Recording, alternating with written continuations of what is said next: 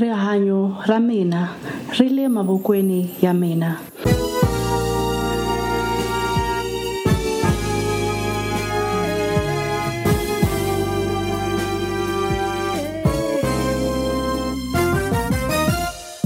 My life is in my hands. My happiness is 100% my responsibility. My life is 100% my responsibility. I'm living my best life today.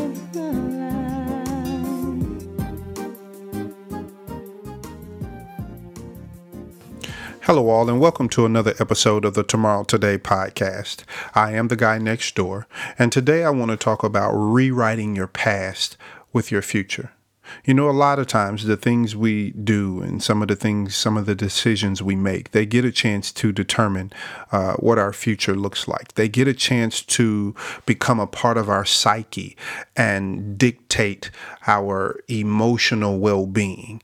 And those things that have those opportunities, I'm under the impression that they're not supposed to. You see, yesterday is gone. And as today ticks on by, know that your future is within the next few seconds and that you can rewrite whatever was. You see, nothing you've gone through, nor any bad decision you've made, has to define you. And if it's trying to, I have just one question. Why does it get to define you more than the good decisions you've made? What makes that bad thing so special that it gets a chance to determine your future more than anything else? Where does its power even come from? And who's given it strength? Wait, I hear you. You're saying I don't know where its power come from. Well, guess what? It comes from you. You're its creator. You're the one helping to feed it and keep it growing strong. So I say to you, just stop. Stop feeding it, and I guarantee you the strength that it has will weaken. You'll take control of your future. You'll take control of your emotional well being.